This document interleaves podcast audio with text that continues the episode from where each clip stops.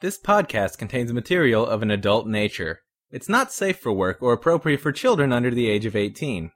If you're offended by mature content, please stop listening now. The stories included in this podcast are not checked for factual content and are for entertainment purposes only. It's secondhand story time.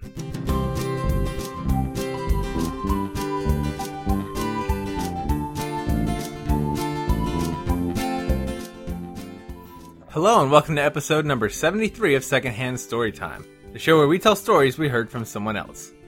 I'm your host, Will Kistler, and I'm happy to be back. I meant to take about a week off and it ended up being more like a month. But now the show is ready to continue. And I'm happy to have, for my first show after the break, my friend Sarah. She's telling the story of the Angry Flyer. Please enjoy. All right, and I'm back with uh, with my good friend Sarah. So, Sarah, welcome back to the show. Thank you very much. And, uh, Happy St. Patrick's Day. happy St. Patrick's Day to you as well. Uh, are you celebrating at all? I did a little celebrating last night, and I have some plans for later today. Okay, great. And you were actually, uh, I took sort of a hiatus while I was moving and busy, and you were going to be the first one one back uh, as the show returns this week. cool, that's exciting. So yeah, I hope it's worth it. I'm sure it'll be fine. And uh, you have a secondhand story, right? I do have a secondhand story. It's kind of a, a fun one. Excellent. Well, whenever you're ready, go ahead and jump right in. so, back over Christmas and New Year, I was traveling with my boyfriend, and um, we came home separately from our trip. So, this is the story of his trip home um, uh, just after New Year's.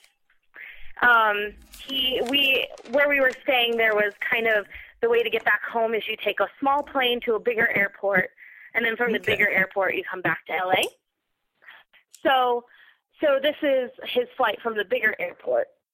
And it was pretty cool because this flight you get on like one of those huge huge airplanes that it was the first time I'd ever been on one so big where it has like three seats by either window on either side and then the middle section of seats is four across.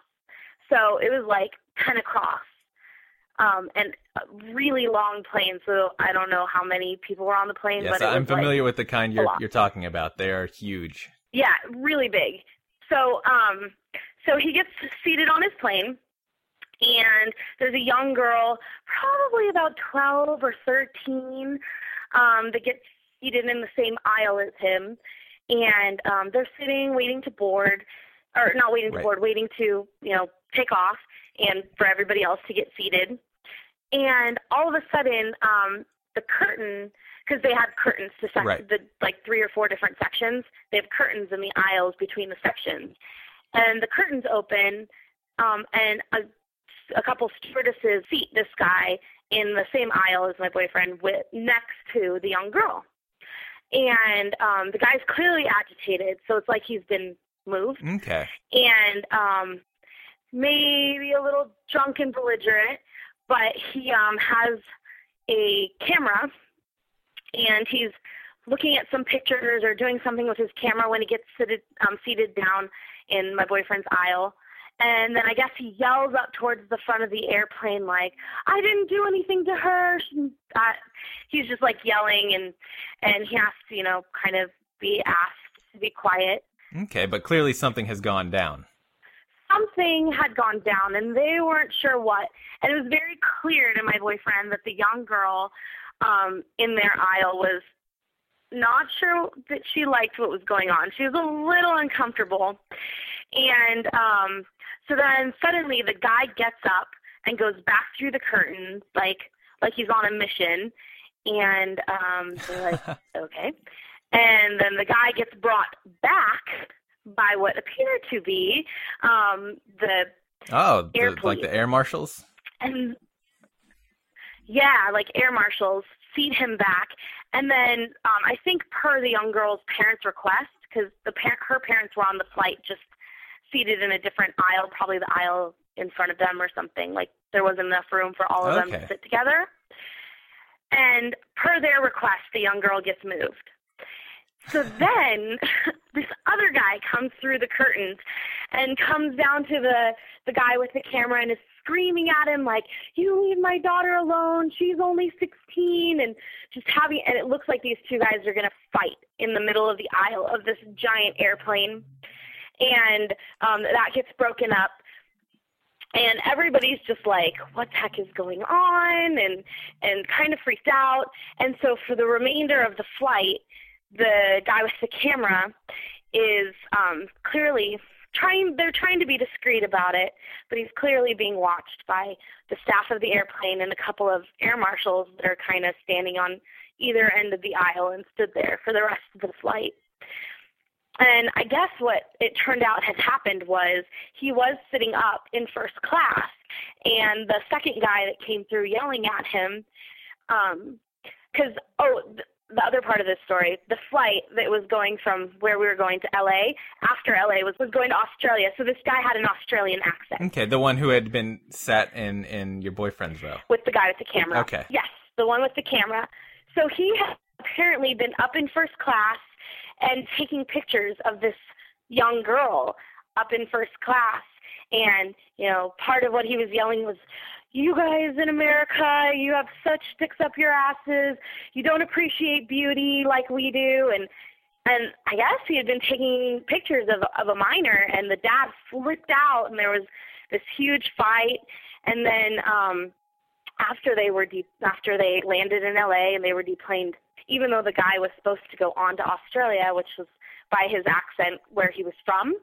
Um, it looked like he kind of got taken off the plane and got some questioning and and needless needless to say it was a little bit of a tense flight but you know some free onboard entertainment went down wow and uh i mean i guess i could see where a cultural difference would you could chalk it up to that but it seems like if if you're in the country yeah. where they're different you would kind of respect that once uh, once you were told, you know? Yeah, and not like if and if you're going to take a picture of a young girl that you think is pretty, don't you ask for permission instead of being a total creep and like taking across the aisle in secret? Uh, yes. No matter what country you're in? Definitely if you want to be polite. yeah, I would think so. So I was kind of disappointed that we traveled separately and I didn't get to uh see it all go down in person. But I did meet him at the baggage claim afterward, and I saw the young girl that was originally in his aisle, and she still looked pretty shooken up. And and so all this kind of kicked off after they were away from the uh, jetway, right? Yes, yes. Because I was gonna say, I always thought that like kind of at the first sign of trouble, you got zipped right off the airplane, um, if if it was possible. Yeah, I'm pretty sure they had just taken off and were up in the air when he got seated next to my boyfriend. Well, I guess that's why the air marshals are there. That yep, that's what they're there for. So um, I'm glad we pay their salaries with our taxes or however they get paid. Definitely, I'm. yeah, I think they're federal employees. not sure. Yeah. but wow, that sounds like a very, uh, very entertaining flight. Yeah, yeah. Especially entertaining for me to hear about now. Maybe, maybe not as much in the moment. no, it was probably a little stressful for a lot of people. But that's great. Thank you for coming on and sharing that story. Anytime, Will. And that does it for this week's episode. If you'd like to leave some feedback, head on over to secondhandstorytime.com. There you can listen to all of our stories and leave comments on the blog. You can also subscribe either through RSS or through iTunes to get the show automatically every week. On the site, you can also find links to our Musician Gummy and the license, which is a Creative Commons Attribution Non-Commercial 3.0 unported license. To become a fan on Facebook, go to facebook.com slash secondhandstorytime. And to receive updates through Twitter, follow twitter.com slash secondhandstory. To write to me directly, the email address is will at secondhandstorytime.com. I'd love to hear from you if you have a story you'd like to share. Maybe, like today, you have a story about law enforcement having to step between two angry parties. Whatever the story, I'm sure I'd love to hear it. Huge thanks to Sarah for coming on this week and sharing, and thanks to you for listening. I'll have another episode next Thursday.